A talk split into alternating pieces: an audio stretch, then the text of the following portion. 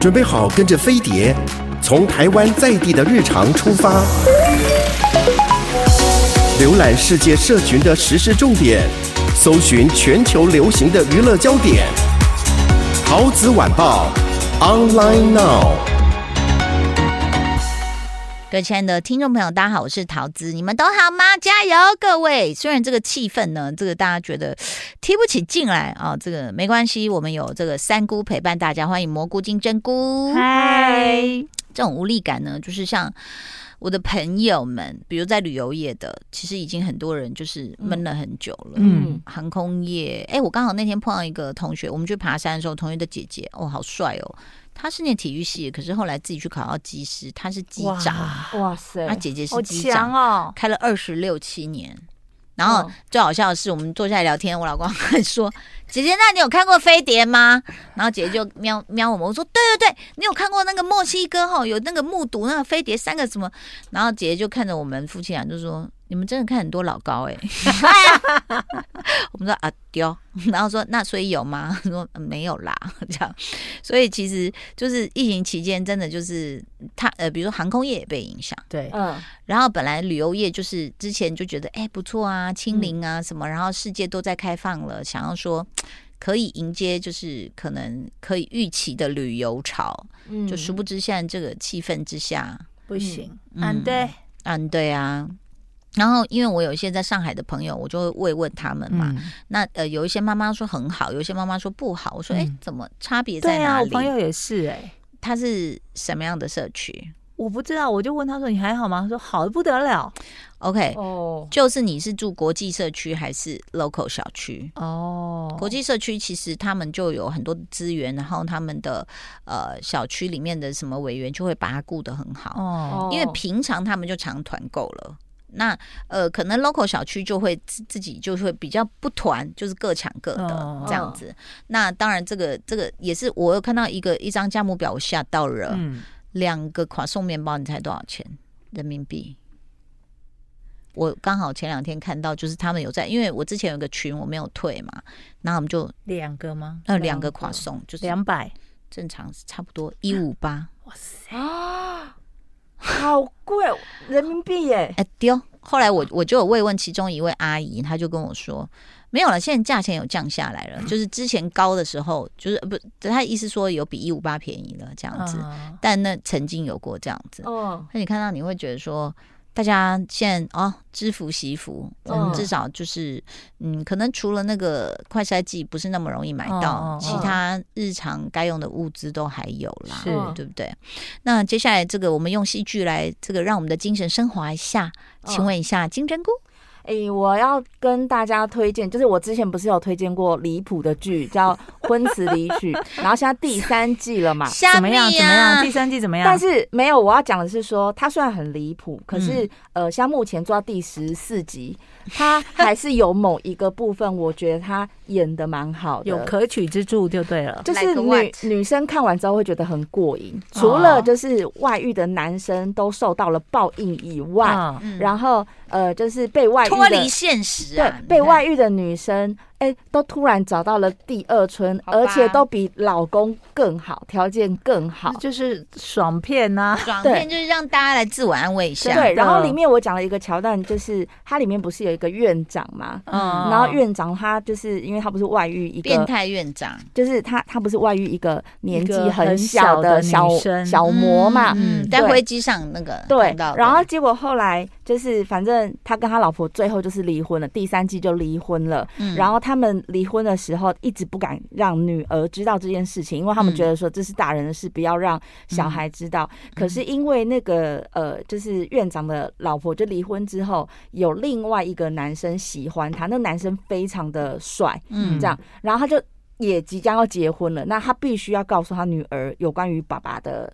跟妈妈离婚了，然后可能妈妈接下来有一个新的对象，但是如果你不希望妈妈再婚的话，你也可以跟妈妈讲。嗯、他就是好好的跟他讲这些事情。后来他女儿有接受，但是当他女儿有一天走到书店的时候，他发现了他爸爸牵了那个小三的手，嗯，嗯，自己看到目睹了，对，他目睹这一切的时候，就是。他虽然心里没有办法接受，可是他还是用很成熟的方式去就是表现出来这样子。后来我要讲的是，有一天就是当他爸爸发现说哦自己的离婚的老婆要跟别的男人在一起的时候，哎、嗯欸，发现不行啊，对，就是不不管是教授还是那个院长，他们都没有办法接受自己的老婆就是要再婚了，这就是很奇怪的双标。啊、然后他讲到就是说你不可以再婚，然后讲的理我理由都非常的瞎。他讲的理由就是说，因为我没有办法忍受我的小孩叫别的男人爸爸这样子。对，然后我叫叔叔可以吗？没有，他又说他没有办法接受，就是他们跟他的小孩跟别人一起住这样子。OK，对，然后到最后，就是我说那个院长那女儿，她不是看到了自己爸爸跟小陈走在一起吗？她用非常成熟的语气，她就跟爸爸讲说：“她说你为什么没有办法接受我去叫别人爸爸？”他又说：“哦，他就讲说哦，因为你是我小孩啊，难道你不能原谅爸爸是是不是？”他就讲说：“那你有没有想过，当我看到我的爸爸？”在外面牵着别的女生的时候，我的心里是什么样？嗯，然后当你做这些事情的时候，你有没有想过？你有想过这个家吗？对，然后说你、嗯、没有，大多数男人都没有想过。对，他想说你你可以牵着别的女人，为什么你不能接受你的老婆？嗯，找更好的幸福，而且早就离婚了，好吗？嗯、对，然后然后爸爸就是一直哑口无言，他就觉得说他自己的小自私鬼，对，他就想说自己的小孩为什么会报应？为什么会有这些啪啪啪的打脸？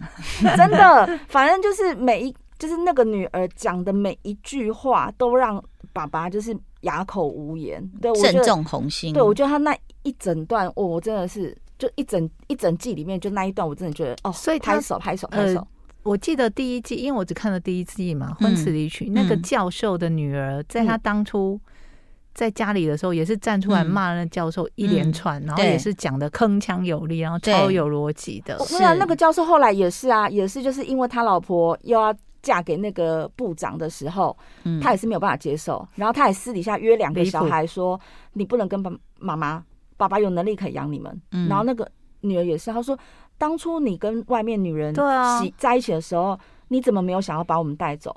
等到我妈妈找到幸福的时候，你才想把我们带走，你才说你是我爸爸，你是什么回事？”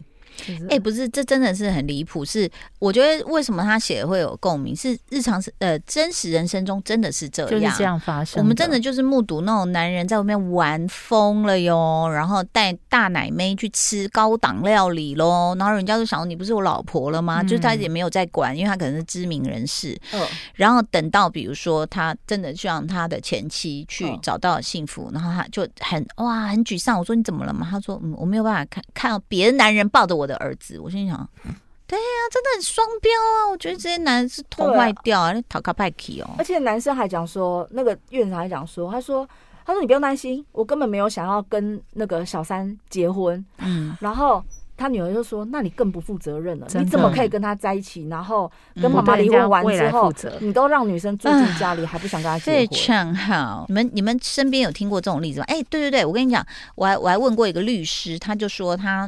发现疫情期间打离婚官司的人更多了，嗯，因为相处的时间变长了，呃，有的是隔两地，嗯，对，然后就觉得说啊，不如也就离下，陪无法陪伴也是一个问题。对，然后太长陪伴也是个也是个问题。然后重点就是说，你有时间开始思考你的人生。嗯，因为呃，就是之前在大家都那么忙的状况下，你可能就觉得说，算算，先不要处理这一题，真的太难了。嗯嗯、然后后来你现在静下来，两个人相处，你就真的觉得说，真的不适合哎、欸。嗯，跟这人在一起没有快乐，只有痛苦哎、欸。对对，所以他们就说会变多。嗯，然后后来那个律师有跟我聊到说，像现在比如说谈离婚的话，就说嗯。呃他说：“小孩赡养费给你们猜多少？就说公定价月月计吗？嗯，对，公定价十万没有，因为他在好像律师在台中，所以他说呃，就以台中的生活的这个水水平来讲，他说两万四。嗯，那可是因为小孩不用租屋，所以四千扣掉，然后又因为他是小孩，所以两万除以二一万啊，就说判下来说，哎，那你养一个小孩一个月一万。”给你养怎么可能？哪里够？怎么够啊？哎、欸，我们访问那个那个罕见那个病童的妈妈，她她她老公一个月给她一千呢。哈？那个罕病的妈妈，她她是带两个小孩，他一个月给他一千，一千是什么意思？还不如不要给。是啊，所以而且其实事实上有很多时候执行上的困难，哦、就是他就说我没有钱，我没有收入，他可能是用家里的钱在买跑车、买相机，哦、过好日子。可是他真的没有收入。对、哦，那请问你怎么跟他要赡养费？就他名下根本没有东西可以让你扣押或什么，哎、嗯欸，他真的就是不付。然后他就觉得你你自己要跟我离婚，你自己带两个小孩，那你自己赚钱。然后都没有去想过，比如说小孩的生活品质的改变。因为像那个律师就有跟我讲，他说，比如说本来是念私校啊、双语什么的，那因为学费妈妈付不起，只要把它转到公立。嗯，那呃不是说有什么高低的差别，而是说他换了一个大整个环境的气氛不一样。再来就是那个呃才艺班。哦，本来本来爸妈在一起的时候可以可能上三四种才艺，可是离婚之后妈妈根本负担不起啊，是就没有了。因为现在就是补习班的才艺班也都很贵耶，超贵的，真的贵啊！不是，而且还有那嗯嗯，我们有一个那个好朋友嘛，就是妈妈赚钱也很辛苦啊，然后就是会比较会算嘛。他说哦，那疫情一来，那你的学费怎么算？你又不退我们？嗯，对啊，你知道这几年我们。嗯，不能说被学校吃了啦，应该是全世界都一样。真的，吃的最痛的一笔就是那国际学校，那时候在上海的时候，哦、一年一百多万呢、欸。对，嗯，就疫情来了哎、欸，而且刚好是刚刚交完一年的钱，然后突然一整年都不用去上课、欸。天哪，天哪！对呀、啊。然后你你在家里试训还要花电费，那个跟学费比起来，这都是很远的事情了。可是就是各国的政府是不可能让学校去退这个钱的，因为那学校、嗯、那怎么付薪水给老师？嗯嗯，老师也不可能说哦，我现在愿意就是留职停薪，不可能啊，老师也有家要养啊。对，环环相扣哎、是，所以这两年疫情为什么大家都有点闷闷的那种感觉？很无力感。他不只是说不能见朋友什么的，就是你。你人生从来没有一次是这样被硬生生的切断很多事情，被迫停住了很多事情，嗯，脚步啊什么的。我那天碰到一个两眼茫然的演艺圈中人，他就说：“我说你还好吗？”他说：“没有，你看我现在变胖了，因为疫情没有工作。”然后我就说：“哦，你还好吗？”他就说：“我之前海外的演出钱都拿了，而且也花光了，我还没去演出 啊。”所以你知道这种就是。那也很茫然，就是那接下来怎么办？对，嗯，这两年都没工作啊，那、嗯啊、接下来怎么办？而且未来会怎么样又还不知道。对啊，嗯，因为之前中中间曾经有一阵好像感觉要变得比较好，嗯，对啊，那个、大家都觉得哇要解封了，然后我们要回到日常了，嗯、就没想到后来就就是这样子，还是。现在希望是最后一个关卡啦，嗯，希望我们能够挺过去，然后希望大家心情很好啦，这样子。嗯、好，那当然呢，这个刚刚讲到说那个剧，然后接下来是还有你们要推荐什么其他的吗？嗯，有一个很短很短的动画可以讲，什么动画？而且各大平台都上了，嗯，叫做《Spy Family》。哦，我小孩有在看，哦，我们家客厅每天充满了激动的动动画，非常有趣耶。是。对这个动画片叫做《Spy Family》，它是日语发音的，嗯嗯，然后它背景是东西德分裂，然后呃有一个间谍，他非常厉害，就是他曾经就是有非常多的辉煌的战功，嗯，但是他今天就被派了一个任务，他任务是要去接近一个。嗯，某一个国家里面的一个大使，嗯，或者是一个重要人物，我有点忘记那个人物是什么。但那个人呢，他只会出现在他孩子的小学的会议上面，嗯，他不会在其他场合都不会出现。嗯嗯，所以他必须要有成为这个学校家长。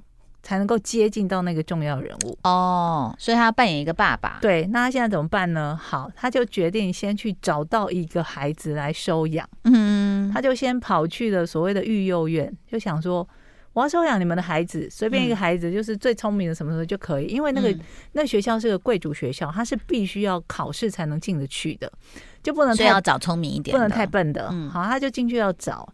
那他们就说哦，其实有个小孩还不错，但他一直被退领养，嗯，就不知道为什么。他其实也蛮乖巧，这样。嗯、原来那个小孩他为什么会被退领养呢？嗯，他是一个有超能力的孩子，嗯，他听得到别人的心声，嗯，所以他可能就会下意识就让人家觉得毛毛的，对，嗯、然后他就那个小孩，所以他就在他爸爸在那边想说，嗯，这个看起来聪明吗？会不会呃扰乱我间谍工作？他就说他间谍，他是间谍，天啊，好棒哦，嗯，那小孩就装乖，然后就想尽办法让自己被他领养走了，这样，嗯，然后呢，他接下来任务就是要找到一个老婆嘛，嗯。嗯，找到老婆，他就想说那怎么办呢？嗯、接下来这时候就。跳到了另外一个女主角的身上，女主角她平常就是一个也是那种在公司不太起眼的人，嗯，然后大家就说你都已经三十岁还没结婚，你很可疑，你是不是间谍？就是在他们那个年代的背景是说，如果你在这个年纪还没结婚，你就可能会被通报说你是间谍，就会被抓走，嗯，嗯，就是很莫名其妙，嗯，但他其实是什么？他是一个杀手哦。然后他就要想尽办法掩饰自己的身份，所以他找的假妈妈又是个杀手。他们就有一天在那种呃呃做衣服的店相遇了，嗯，然后就互相的利用对方，然后就组成了一个 spy family 家庭，非常有趣。哦，OK，其实呢，你不觉得带带我们脱离真实人生，要不就是那种如漫画般的爱情，或者是就是什么特务或超人，对。嗯，然后所以其实我觉得可能又是因为青少年，我儿子，所以他现在每次在客厅说“妈换我看了吗？”那我就会很紧张，因为接下来就会变得很吵。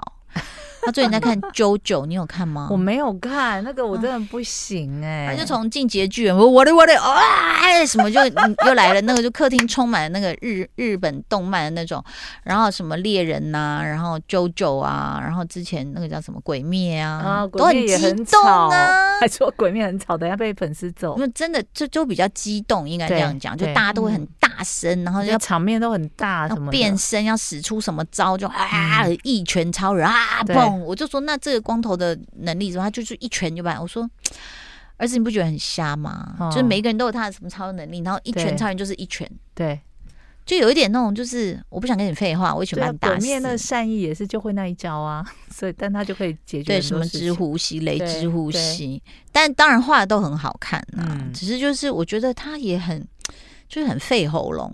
哦、我觉得日本的配音员 有有有。日本应该有全世界最好的喉糖吧？真的，嗯对，因为那个后来我去配音是很累的，他们都要练练习从丹田发音。我老我老公有一天回家的时候，声音是完全沙哑，我就吓到，他就说，对，他就说，嗯，没事啦，我是因为太累了。我说你怎么了？他就说，嗯。就是他，他回来有有时候我们家庭群组会聊嘛，他就跟女儿说：“哎、欸，女儿，哎，早安呐、啊，什么什么这样。”他就说：“爸爸昨天那个杀了一个人，然后又被杀。”然后，然后女儿说：“哦，听起来很黑暗哦，爸爸。”然后或者是他就要一天从台北垦丁来回去那个、嗯、去当那个就拍潜水的、啊、什么什么这样，很累很累。他最近好累哦，嗯，很累，然后又要狂吼。嗯，我就觉得演员真的好辛苦、哦。对，我觉得演员真的很不得了。而且接下来，呃，然后后来他中间又接了一个 MV，然后 MV 跟戏剧不一样，就是 MV 更像疯子。哦哦，因为戏剧你会有剧本，不然你走到第几集，突然发现是什么，他但是你有前面的累积。对、啊，但 MV 就是说，他就是画面来了，歌一来，你现在叫你哭。哦，对，哦，这样吗？哦，然后他就是要往前跑，你就要抱住他，然后说不要不要，然后你们俩就同时大哭。啊，Well，你知道没有没得酝酿的，啊，没有台词的，也太难了吧？演员真的好难哦，就是蛮疯癫的哦。然后他要挟持的人，一下他他要抱住那个女歌手，一下他要挟持的人是个男的，又要挣扎，你不挣扎就不像啊。你他要拖着他，嗯、然后后来我有我看到一些片段，我说这谁？他就跟我讲那名字，我说哈。他都没有在走路，他说：“对，他被我拖着走，我好累哦。”就是你瑕疵你勒人家脖脖子嘛，嗯、那你就要拖着他呀，这样。我觉得演员真的不是人干的，所以应该讲说，我们三姑在那边讲剧的时候，呃，就是稍微我们要尊重一下。我觉得我要收敛一点，我很常对演员发出一些不敬之词，你说器具或什么对，或者说真的演的很尴尬什么之类的这种。可是如果演爱情戏，好像又觉得还好。嗯，对不对？演动作戏，你就会觉得说，嗯、哦，真的是充满尊敬。你看，哎，我们小时候的动作戏英雄布鲁斯威利斯，他都已经是老人痴呆，对不对？对，还蛮难过的。嗯，因为那时候是他第一部，那时候是什么？不是公车爆炸，公车爆炸是他吗？就他，公车爆炸是基努里维啊，是基努里维。那那是什么？Die Hard，Die Hard，哎，是基努里维啊？不是，公车爆炸是基努里维。Die Hard 是为什么那么难死？为什么？他到底发生什么事？因为他就是打不死的主角啊！我都有看呢，可是我现在都忘了，我也都忘了。我们要测一下失智的部分吗？对啊，你知道动作戏演员更辛苦。那那个地表最强老爸到现在还在动作戏哎！我听说他有一次就忍不住拿剧本问那些找他演戏的人说：“你们知道我现在几岁吗？” 你。对，那你有没有想过，那个安东尼·霍普金斯本来就是被套上一个面具，然后站在棺材里讲讲话就好。后来他也接了一个动作片，我傻眼，我想说爷爷不要这样，啊、挑战自己的极限。你光是一个追逐戏，其实追逐戏要看出速度感，你一定要跑得非常快。嗯，而且有时候是哎，摄影机啊，不好意思没了，再来一次，你这个跑个二三十条，哎，对啊，所以那个。我觉得就是，请大家尊重演员啊。好，今天非常谢谢大家的收听哦，拜拜，拜拜。